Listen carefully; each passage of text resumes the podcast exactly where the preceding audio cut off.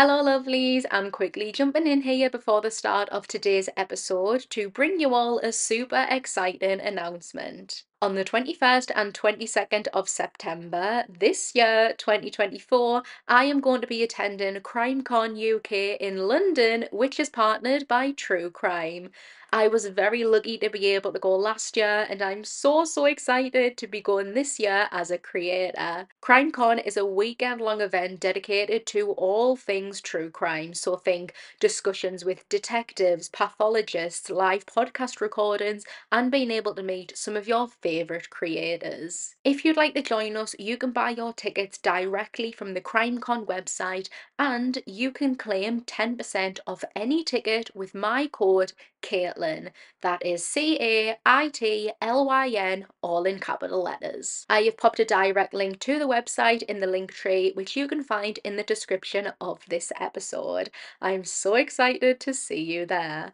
And with that being said, let's jump into today's episode. Hello, lovelies. My name is Caitlyn, and welcome to another episode of True Crime with Caitlyn. Today, we're going to be discussing one of the UK's most evil and twisted women who was dubbed She Devil and the horrific death that she inflicted on her daughter's father. This is the sadistic torture and murder of Andrew Gardner.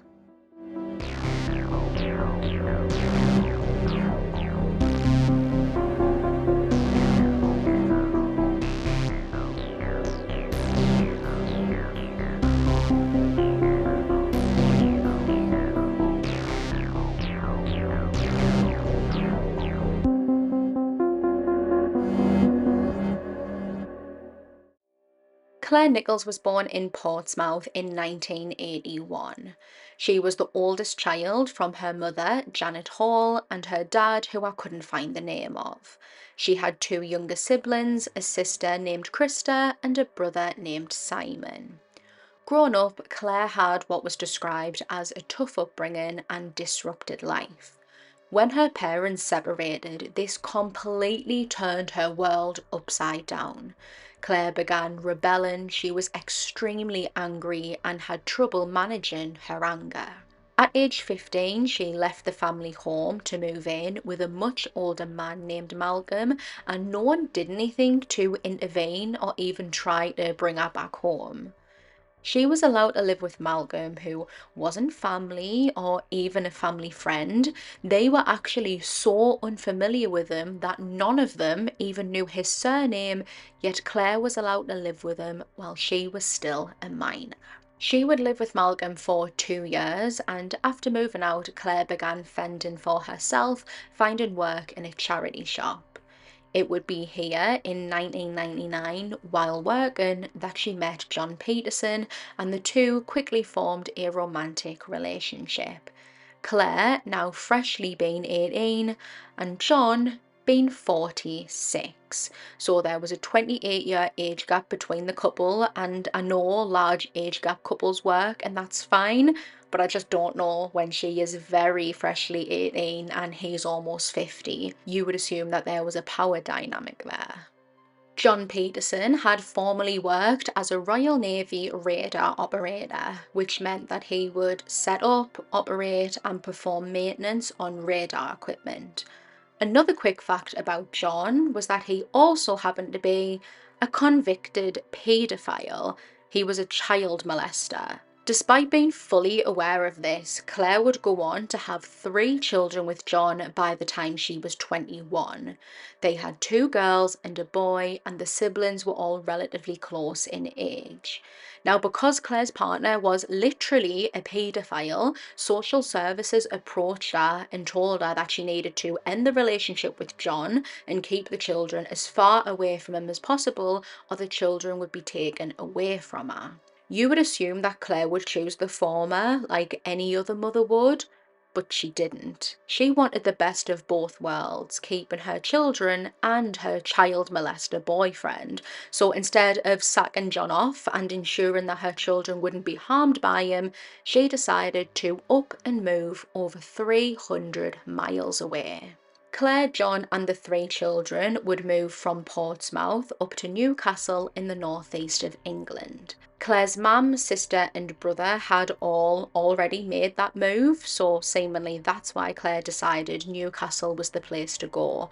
And I guess that makes sense. If you are going to do such a big move, you would go where you had people you knew.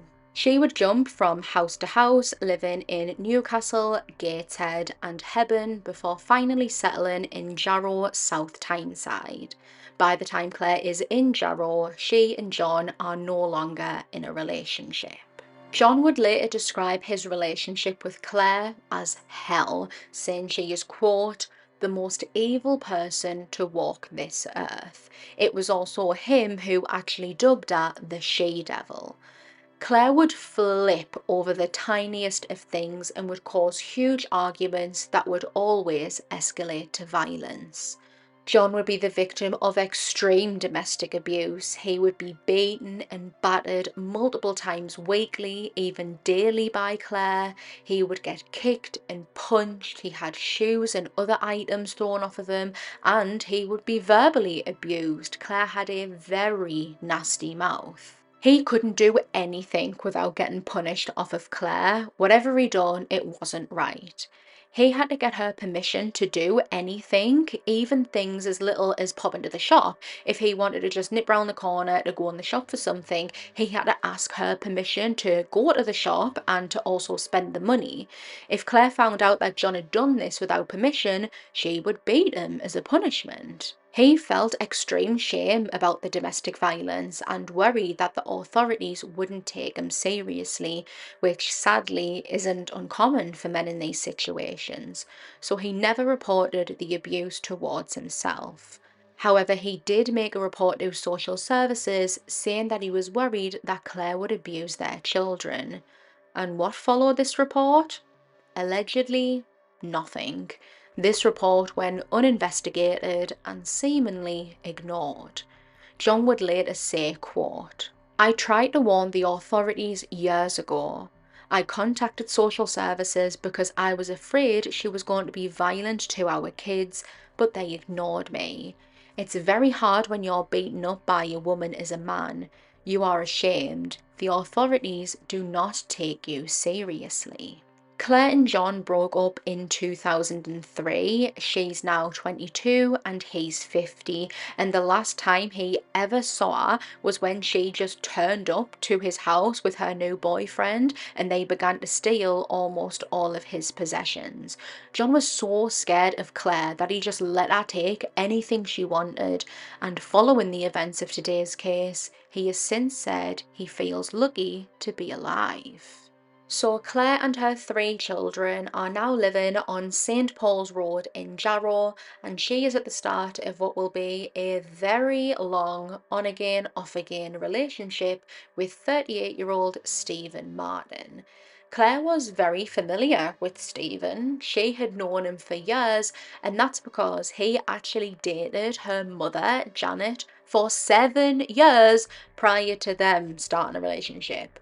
I got so hung up on that. We've established that Claire prefers older partners, which is fine, but dating your mum's ex boyfriend, ex boyfriend of seven years as well, like they were in a serious, committed relationship. It wasn't like a one night stand or a bit of fun for them both. They were in a serious relationship. I couldn't get over that, Claire going out with her mum's ex. Anyways, this relationship between Claire and Stephen mirrored her previous relationship with John in the sense that Claire was incredibly abusive. Stephen would be considered vulnerable and easy to manipulate as he had a very low IQ of 59. He actually had one of the lowest IQs in the entire country. In 2005, 23 year old Claire would cross paths with 31 year old Andrew Gardner, who today's case centres around. Andrew Gardner was born in 1974 and grew up in Bensham, Gateshead. He had both of his parents, Jean and Ken, who adored him, and he was the oldest of three boys, so poor Jean was outnumbered. Andrew and his brothers were always outside doing adventures and exploring. They were always out and about together, either going to the parks or they would enjoy going on fishing trips with their dad. They were all incredibly close. The Gardeners would be described as a very happy, loving, close knit family. Andrew would be considered vulnerable as he had learning difficulties. He attended Joicey Road Community Special School in Gateshead where he done well.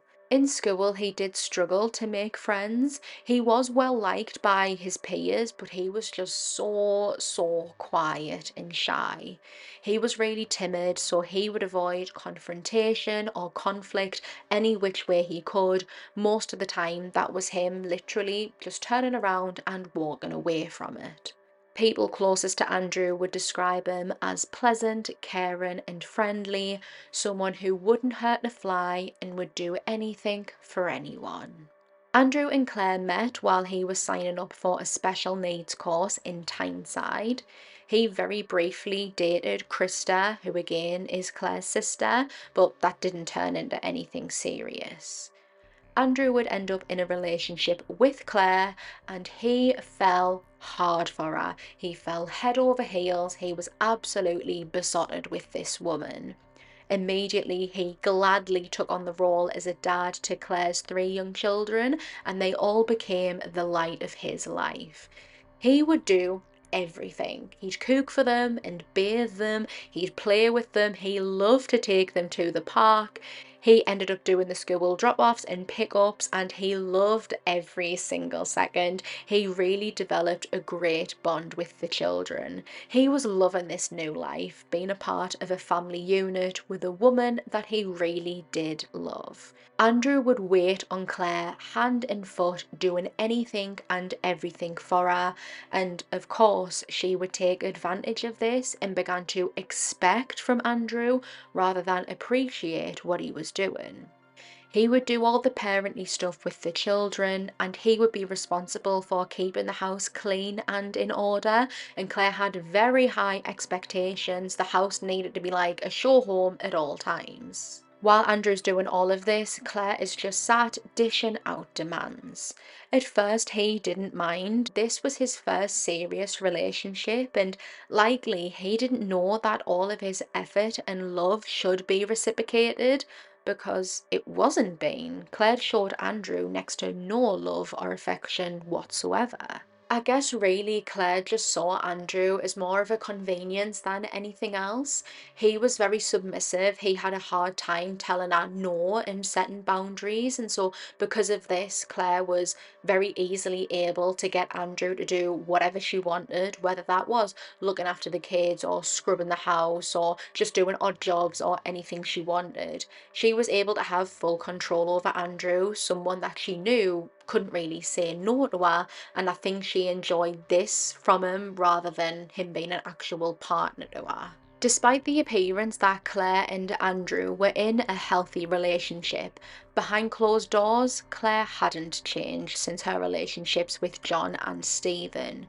She was very good at controlling how she wanted to be perceived. So, from the outside, people who knew of her or who knew her from the street or the schoolyard would say that she was lovely and chatty and a great mother and just a regular woman but that was far from the truth. That persona was a mask. Claire was in fact a manipulative, short tempered control freak and an abuser, and this extended even outside of her romantic relationships. Her younger brother Simon, for example, he absolutely idolised her, and if Claire said jump, he asked how high, no questions asked. Simon once received a beating off of Claire because she didn't like the way he was doing some gardening, and that's just one example. So, behind closed doors, Andrew was a victim of coercive control and domestic violence at the hands of Claire Nichols. It started off by her restricting his food intake. She then began isolating Andrew from his family. Again, the gardeners were extremely close. Jane and Ken were parents that would be there for Andrew no matter what. He would always be welcome at their home, and so he always had somewhere to go. So, in order for Claire to have the complete control over Andrew that she wants, she needs to eliminate that support system. Sometime in 2006, Andrew shows up to his parents' home in Gateshead unannounced, asking for money, and Jane and Ken were taken aback by what they saw. They would describe their son as, quote, a shadow of his former self, looking unhealthy, unhappy, and that he had lost a lot of weight. Andrew's appearance had totally changed. The vibrant, lively, joyful son that they knew was now grey and washed out. He complained of pain from his feet, and when Jane removed his shoes to take a look at his feet, she could see that they were full of blisters. His parents tried to ask him what was going on, how could they help, what does he want them to do. They borderline begged him to stay with them, but he didn't. He felt like he couldn't. That's how much power Claire mentally had over him and how much fear she had drilled into him. Andrew walked back out of the door of his parents' home in 2006 back to a woman who had slithered her way into his head, manipulated him, and had complete, utter control over him. That would be the last time Jane and Ken saw their precious son alive. Alarmed by what they had seen, over the next few days, weeks, and months, they tried calling Andrew, texting him, just trying to get in touch with him, but they never could. Unbeknownst to them, Claire had actually taken Andrew's phone away from him.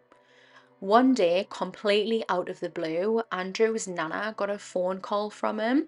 It's unclear whether she actually answered the phone or this was left as a voicemail, but what he said on the call, in any ways, was he was asking his nana to pass a message on to his parents to tell them that he couldn't see them anymore. While either listening on the phone or listening to this voicemail, Andrew's nana would recall hearing a woman shouting at Andrew in the background, and of course, that was Claire Nichols. In 2008, Claire would end up falling pregnant and she would give birth to another daughter, Andrew's first biological child, and he gushed over her. The birth of his first child really gave Andrew a reason to hang on and gave him something to live for. But on the flip side, Claire now had the perfect weapon to use against Andrew. This same year, Claire and the family would move once again, going from Jarrow to Chilton, which is in County Durham, so just under an hour away. This is Claire's eighth time moving in only eight years, so she obviously can't seem to settle wherever she goes. I can't see why anyone would voluntarily move that many times with three, now four children, especially. They moved into a terraced house at number 14 Arthur Street. So living in here was Claire, Andrew, the four children, and also Claire's brother Simon, who I mentioned earlier. A couple of doors down from them was Claire's mother Janet and her sister Krista, and the house directly over the road from Claire was being rented by Stephen Martin, Claire's on and off boyfriend, but I don't think he was actually living inside of there for some reason. So, all of these people who are close to Claire, who are within her inner circle, are just a stone's throw away for her, whereas Andrew was living somewhere he was completely unfamiliar with, somewhere where he had no one, no support system, and this will be the place where he would tragically lose his life.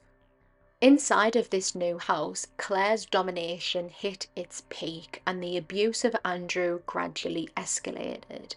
She was like a dictator. No one could do anything without her permission first. She decided where they did their shopping, how much they were allowed to spend, what every person was allowed to eat, and even how much they were allowed to eat. For Andrew, his food intake became smaller and smaller until he was eventually allowed no food whatsoever. Andrew would be forced to cook and serve their food, then stand and watch as Claire, Simon, and the kids all dug in. If he even dared to ask for the smallest portion, he would be screamed at, and on the very few occasions when he did try to stand up for himself, he would be subjected to a beating. Claire would only have to give Simon a nod of her head or a certain look which told him that he had to get up and give Andrew a good hiding. At this point, I believe a lot of the physical abuse came from Simon, who was following orders from Claire. Andrew was once caught stealing some bread from the kitchen cupboards. He was starving and desperate and trying to reason with Claire to let him eat obviously wasn't working, and so he had to resort to stealing food from his own home. After being caught and beaten for this, Claire would cut the holes from the pockets of Andrew's clothes so that he couldn't steal or try to hide any food. Following this, she also began monitoring all of the food in the house, as in counting every slice of bread, weighing cereal boxes and cartons of milk, counting packets of crisps, counting tins of beans, all that sort of stuff. And if there was a single thing missing, you can imagine the punishment that was inflicted upon Andrew. Andrew's social interaction was already extremely limited. He was almost always confined in the house where he could only speak if he was spoken to, and he had no phone to like call or text or speak with friends or family. The only social interaction and time outside that he really got was when he would do the school pick up and drop off, taking the children to the primary school just at the bottom of the road. This means he probably roughly only got about 20 minutes outside every day, Monday to Friday, and that was that. This was eventually stopped in early 2009 as the physical abuse became more visible. Andrew was rapidly dropping weight and often sporting black eyes surrounded by cuts and bruises. Claire couldn't have him taking the children to school because then people would talk. Seven months after moving into 14 Arthur Street, Claire welcomed another man into the home to live with them all, and this was Stephen Martin. He did have the keys for the house over the road, but I guess him and Claire were back together again, and that's why he's now moving into this house. From here, the abuse of Andrew Gardner escalated dramatically. What was inflicted upon Andrew Gardner over the course of the next three weeks would later be compared to medieval torture. He would be beaten to a pulp with karate movements. He would be drop kicked. He was once put into an empty bath and had scalding hot water poured over him, causing raw, painful burns. He was pushed and held onto a red hot radiator, which caused burns on his shoulder. He would be scorched with a lighter on his neck and his back. He was slashed with knives, having injuries to his face, chest, and arms. He would be whipped with a curtain wire, and he would be battered with a wet, knotted tea towel, which caused welts all across his body. If all of that wasn't sick enough, Claire Nichols, the active participant and the ringleader to this torture, would get her children involved. She would encourage the children to participate in torturing Andrew, the man who loved them and cared for them like they were his own, the man who stepped up to be a good father figure for them. Claire would praise the children for getting involved. Because they were witnessing it, I guess they almost became desensitized to it. Torturing Andrew was normal. They didn't know different. They were just copying the adults around them. The kids would play and crosses on Andrew's body. Sources conflict whether it was on his back or his chest, but the kids would carve X's and O's into Andrew's flesh while playing this game. They would use pens and nail varnish to scribble swear words all across Andrew's body, and he even once had his nails painted to taunt him because he was, quote, acting like a girl. Using house keys, the kids would also scratch him. Claire's only son, who was just six at the time, once stamped on Andrew's blistered foot with so much force that he fractured it. The boy would later give a sort of insight into Claire's mindset and how she justified what was happening to Andrew. He said, quote, My mum got him and stamped on him. She does that because he is stealing food. He thieved a chocolate bar once. We hit him as well. I scratched him with keys and I also hit him with my fists. We wrote swear words on his back. We do that in pen and nail varnish. Andrew was weak and malnourished, and so often he had no energy, but Claire wouldn't allow him to sleep. If he was dozing off and dropping his head, he would be dragged up from the floor in order to walk in circles to keep him awake. When he was allowed a moment's sleep, he would be made to sleep on the floor on top of newspaper like a dog who was being toilet trained because Claire didn't want his blood dripping on her carpet or her sofa. The torture of Andrew was sexually arousing for Claire. She would get off after inflicting extreme pain on him. She also loved to try and humiliate him.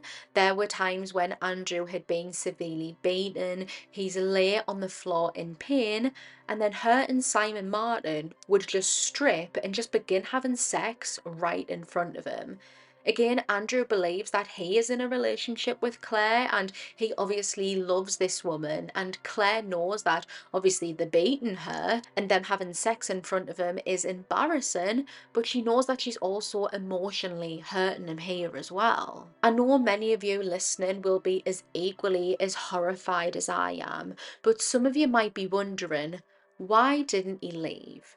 Why didn't Andrew vacate the house at the first red flag? Why didn't he just walk out of that door? And why didn't he say something to someone, anyone? We may never know the definite answer, however, Detective Chief Inspector McNeil has a rough idea. This is him speaking to a journalist in a video posted by the Northern Echo. Why do you think he stayed in that house after suffering for so long? We certainly know he, he was the father of, of, the youngest child in there. We, we know from witnesses that we spoke to that, that he absolutely adored his, his, his daughter. He absolutely adored her, and we, we think that was probably one of the main reasons. He didn't want to leave his daughter. Andrew Gardner loved the bones off of his daughter, and it's likely that it was his love and adoration for her that kept him in the house enduring what he did. Could he have shared the same worry that John Peterson did that Claire would abuse his daughter if he left? Potentially, Claire could have threatened Andrew, telling him that if he did leave, he'd never see his daughter again. Andrew would be inclined to believe that because the three older children don't see their dad, but there's also the factor that Claire had moved Andrew almost an hour away from Gateshead, where all of his family and his support system were. He had no phone to contact anyone, no money to get back to Gateshead, and no means of transport, so really his options were virtually non existent. Claire had brainwashed Andrew, so although he wasn't bound and chained to the home physically, mentally he was. By March 2009, he was so broken mentally and physically that he couldn't leave even if he wanted to. In his final few days, Andrew couldn't even walk. He'd have spent those last few days either lay on top of the newspaper on the floor or slumped up against a wall. On the 13th of March, Claire had had a huge go at Andrew. Allegedly, she was unhappy that Andrew had made her usually pristine house messy, and she was unhappy with his personal hygiene and his quote, laziness. I don't know what Claire is expecting from Andrew, who is incapacitated. These were probably just excuses in her mind to justify hurting him.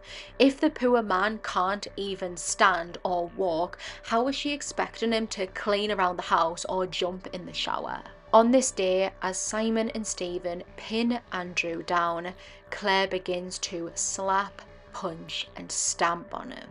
She then drags him across the floor and begins to strike his head against the concrete before climbing up, presumably on her couch, and jumping down onto Andrew's chest with her knees, fracturing some of his ribs.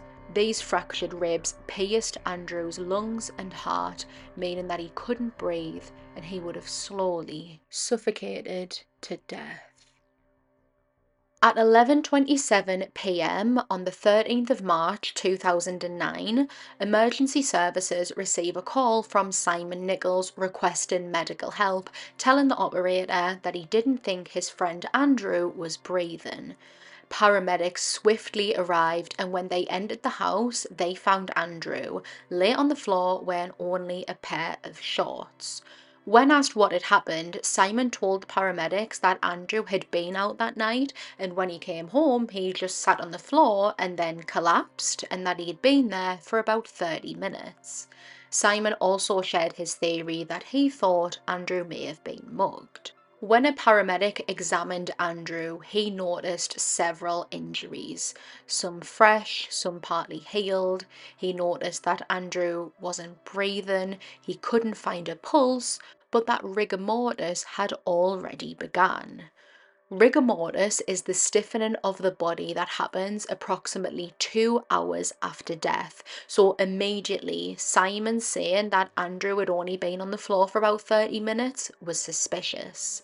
Police were contacted, and shortly after, they arrived at 14 Arthur Street. Simon relayed the story back onto police in a bit more detail, and this is the story he gave.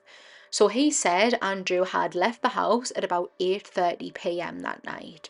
He arrived back a couple of hours later complaining that he was hurt and that he'd been assaulted. So he took off his top and his shoes, sat on the floor, made some sort of noise or groan and then fell back collapsing and that's when Simon called 999. Claire and Stephen, who were also in the house but were apparently upstairs watching TV when Andrew came in, relayed the exact same story. They matched every single detail that Simon said, almost as if it was rehearsed. Usually, when several people are relaying the same story, there will be little differences. So, one might say, Oh, it was just before half eight, he went out, and one might say it was just after half eight. One might say he took his shoes off first, and the next they'll say he took his top off first. I don't think it's very often that the stories match 100% every single time. When police took a look around the house, they also found Janet, Claire's mum, hid in the bathroom. Like, hid? What is she hiding from? I don't know because I couldn't find anything else about that, but that was definitely weird. What or why would you be hiding? It was said that when Andrew was pronounced dead at the scene, Claire, quote, did cry a little bit. Police sort of get working with that theory, investigating whether Andrew had been assaulted during a night out. It was clear that he had suffered some sort of abuse because he had injuries all over him, so maybe Simon's story was true. It was their job to find out. This investigation didn't last long though. After discovering the extent of Andrew's injuries, it was clear that he had been abused over the course of several weeks, not just a one off assault on that night. Andrew Gardner's autopsy took six medical experts many hours over the course of several days to complete because of his vast amount of injuries. At 35 years old and 5 foot 9, Andrew weighed only 8 stone 9 pounds at the time of his death. He was severely malnourished. He should have weighed around the 12 stone mark the examiners would conclude that he had over 150 separate injuries all across his body. These included 21 rib fractures, which were described as, quote, normally encountered at the severe end of the spectrum, as seen in a car crash or considerable falls from height. He had burns to his neck, back, feet, and left leg. He had extensive whip marks across his body. He had a fractured skull along with a bleed on his brain, blood poisoning, severe bruising, and he had a cut on his arm so deep that it revealed a tendon. All 150 plus injuries were at different stages of healing, which proved to the medical experts that Andrew was the victim of a prolonged, slow torture. Back in Gateshead, Jane and Ken Gardner, who had been following the news, had watched reports about the death of a 35 year old man in Chilton, and it never crossed their mind that that man could have been their son. It had now been two and a half to three years since they last saw Andrew when he arrived at their house back in 2006 asking for some money. They were under the impression that he was still living in Jarrow. They had no idea that he had moved to Chilton. It wasn't until an officer arrived at their home, knocked on their door, and delivered the devastating news that their firstborn child, their beloved son Andrew, had been murdered that it really sunk in for them. They were also taken aback to learn that Andrew had a child. He had a daughter, a one year old baby girl, their granddaughter. Jane and Ken had absolutely no idea of her existence.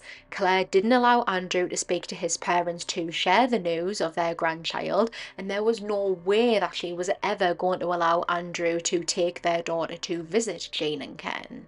Investigators began a murder inquiry, and as always, they start at home. On the night of the 999 call, when police took a quick look around the house, nothing seemed amiss. There was no obvious signs of a struggle, nothing suspicious. If anything, the house was in perfect condition, which they came to learn Claire's house always was. A forensic search of the house ensued, and it lit up like a Christmas tree. There was blood splatter all up the walls, on the radiator, on the couch, in the bathroom, all of which wasn't initially visible to the naked eye, so it had been cleaned up. This wasn't just little spots that you might find in a house with four kids between scraped knees and nosebleeds. Investigators discovered a substantial amount of blood, enough to determine that this was a crime scene. By conducting door to door inquiries, investigators would discover that the neighbours had no idea what was going on. Now, when I first began researching this, I was thinking surely someone's got to have heard or noticed something, especially in terraced houses, but apparently, unfortunately, not. Neighbours didn't even know that Andrew was still residing at the house. One day he'd done the school run, and then after that, they didn't see him again. So maybe they assumed that he had moved out or he and Claire had broken up. Some neighbours would be able to recall here shouting, screaming, coming from Claire's home, but it was so little and few and far between that they didn't think anything of it, and they never would have thought that the screaming would have been directed at Andrew, who was always so timid. Teachers at the children's school would talk about Andrew, how he would do the daily pick up and drop offs until he abruptly stopped. One teacher would recall seeing a bruise on Andrew's face one afternoon, and after that, he never came back to school. None of the children gave away an inkling of what was happening back at home either.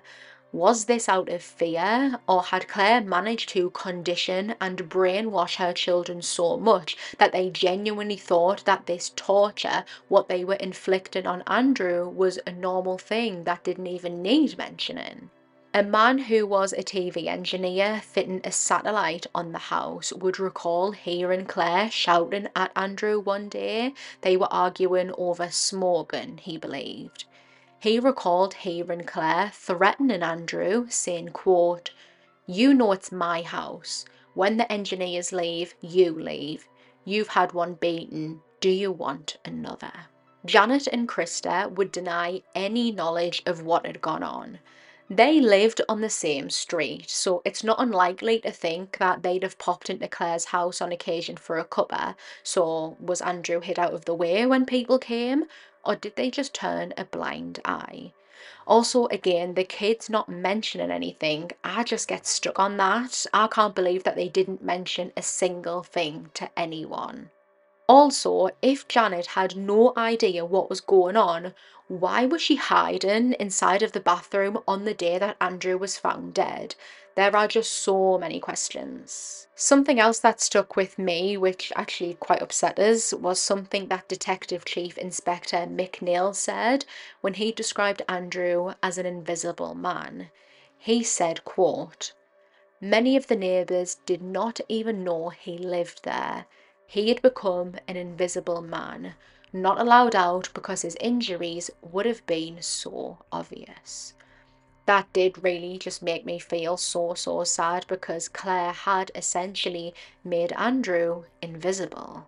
Claire Nichols, Simon Nichols, and Stephen Martin were all arrested and charged with the murder of Andrew Gardner. Their trial began in January 2010 at Teesside Crown Court, where, unsurprisingly, they all denied murder. Claire attempted to plead guilty to manslaughter, but that was thrown straight out. She would take the stand at one point in the trial where she admitted to delivering, quote, the best part of the abuse. She admitted to jumping onto Andrew from a height with her knees, which is what rendered him unconscious, fracturing some of his ribs, which ultimately led to his death. She turned on the waterworks, tearfully telling the jury, court, I admit to jumping on him once on one occasion. The rest of his broken ribs would have been caused by my brother Simon. I did not realize that my knee going into his ribs was going to cause him so much pain. She would deny scalding him with boiling water, burning him with the radiator or lighter, and she would also deny whipping him in any way. During the trial, Claire's son gave evidence through a video call, and the jury wept as they listened to this now seven year old boy recounting the encouragement that he and his siblings received from Claire to abuse Andrew. Simon Nichols took the stand at one point as well, and as he was delivering his testimony, Claire was actually removed from the courtroom because she jumped up and began screaming at him, hurling abuse at him, showing the jury exactly who she was. The trial would last for three weeks, and the whole time Andrew Gardner's parents were sat in the gallery. After a short 39 minutes of deliberation, the jury returned with three guilty verdicts. Claire would be sentenced to life imprisonment with a minimum of 32 years to serve. Simon would be sentenced to life imprisonment with a minimum of 25 years to serve, and Stephen would be sentenced to life imprisonment with a minimum of 20 years to serve they all had the neck to appeal their sentences because they believed that they were too excessive. You tortured an innocent, vulnerable man to death in a slow and painful way, and you think you've got the short end of the stick. Thankfully, their appeals were denied. After their verdicts, Charlie Westberg from Durham Police read out a statement on behalf of Andrew Gardner's family. This is him relaying the statement within a video article posted by the Northern Echo. This is a statement from Andrew's family. His mum Jean and his brothers John and Ian have been here throughout all the trial. The statement reads as follows. To be told that Andrew was dead was horrible, and I knew there was something wrong straight away. He was someone who would simply walk away from trouble. To listen to the details of how he died and the suffering he went through was beyond belief. The thoughts of what went on at the hands and direction of that evil woman has left me with nightmares that will probably never go away. Andrew was a pleasant, caring, loving lad who kept out of trouble and was never violent to anyone. It has hurt being here. It has hurt watching her giving evidence, so much so I had to go out of the courtroom. I knew she was lying. It's unspeakable what she and the others did. You don't do that to another human being. They have turned our family's lives upside down. and left us empty shells. I called them evil to their faces in court, but it hurt even more to see their smug reaction. No matter how long they are behind bars, the hurt they caused will never go away. It will be with me and my family forever. Thank you very much. Within that same article, Detective Chief Inspector McNeil expresses his thoughts about the case. Mick, first of all, your, your thoughts uh, about what we've seen and heard in this extraordinary case. I think the, uh, the, the judge summed it up quite well when he talked about the violence, the torture, the beatings, and and the burnings. It's been an absolutely horrific case. What I would say, this is this has been the worst case of uh, violence that Durham has had to uh, investigate. To call it uh, an extreme case of domestic violence would sadly be an understatement. The injuries suffered by Andrew Gardner uh, could well have been inflicted by medieval torturers. The Claire Nichols is, is, is without doubt a very violent, a manipulative, an evil person uh, with no conscience. She, uh, she led and she orchestrated the abuse and the degradation of Andrew, and she topped the, uh, the suffering of Andrew with acts of humiliation made worse uh, by the fact that she involved uh, her own children. I have linked this article in the source material for this episode if you would like to go and watch the whole of these clips and read the article. Claire Nichols would serve some of her time in Low Newton Prison, which is a women's maximum security prison up here in the northeast. I read that during her time here, I don't know if she's still there or not, I couldn't figure that out, but during the time that she definitely was there, she made very good friends with infamous killer Rose West and another inmate named Valerie Walsh, who was jailed for child abuse. It's very weird that Claire is able to hang around and surround herself with these women, considering she's a mother of four. Rose would welcome Claire and Valerie into her cell where she would teach them how to do embroidery, cross stitch, and knitting. I did read that Claire and Rose got into a bit of an argument while they were at work one day. They were working as cleaners, either sweeping or mopping one of the wings, and Rose had stormed off of the job because she was doing all the work and Claire was slacking. So I don't know where their friendship stands today. I couldn't find anything about Simon or Stephen's experience since they have been locked up. I did look up John Peterson, who, if you need a little reminder, he was the father of Claire's oldest three children, who was also a convicted paedophile. He was very vocal about his experience with Claire and the abuse that he suffered at her hands throughout their relationship after the murder of Andrew came out. When I looked him up, I discovered that in September 2021, he was jailed for 10 years and 10 months after he pled guilty to raping a five year old girl on Christmas Eve many years prior. This girl carried this trauma through her childhood and very bravely came forward in 2018 and in 2021 she saw justice come for the man who ruined her life. At this time, John Peterson was 67 years old and living on Lansbury Drive in Birtley. Because of his long sentence, he will more than likely die before he is ever released. I'm not sure where all of Claire's children have ended up.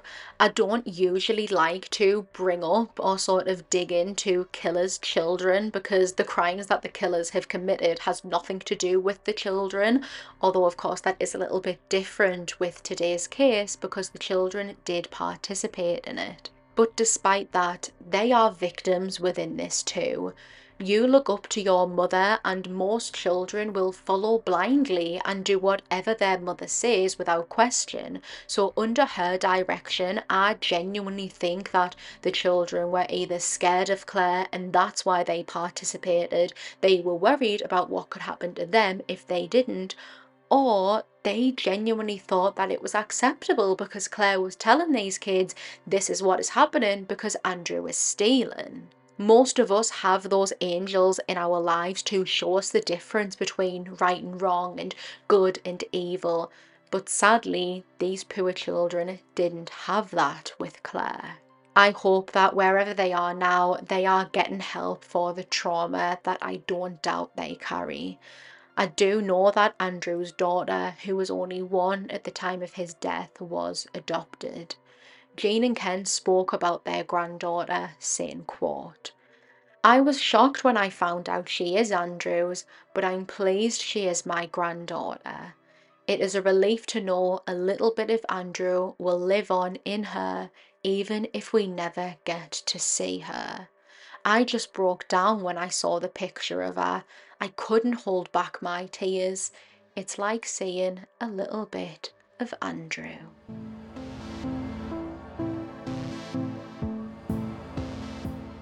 Thank you so much for tuning into this week's episode. If you enjoyed it, please make sure to leave me a nice review and to follow the podcast wherever you're listening. I would appreciate that so much. You can follow the podcast over on Instagram at True Crime Caitlyn Pod, where I'll be posting images relating to all of the cases and for any updates. Make sure you tune in again next week for a brand new episode. If you or anyone you know is a victim of domestic violence, I have left some resources in the description box below.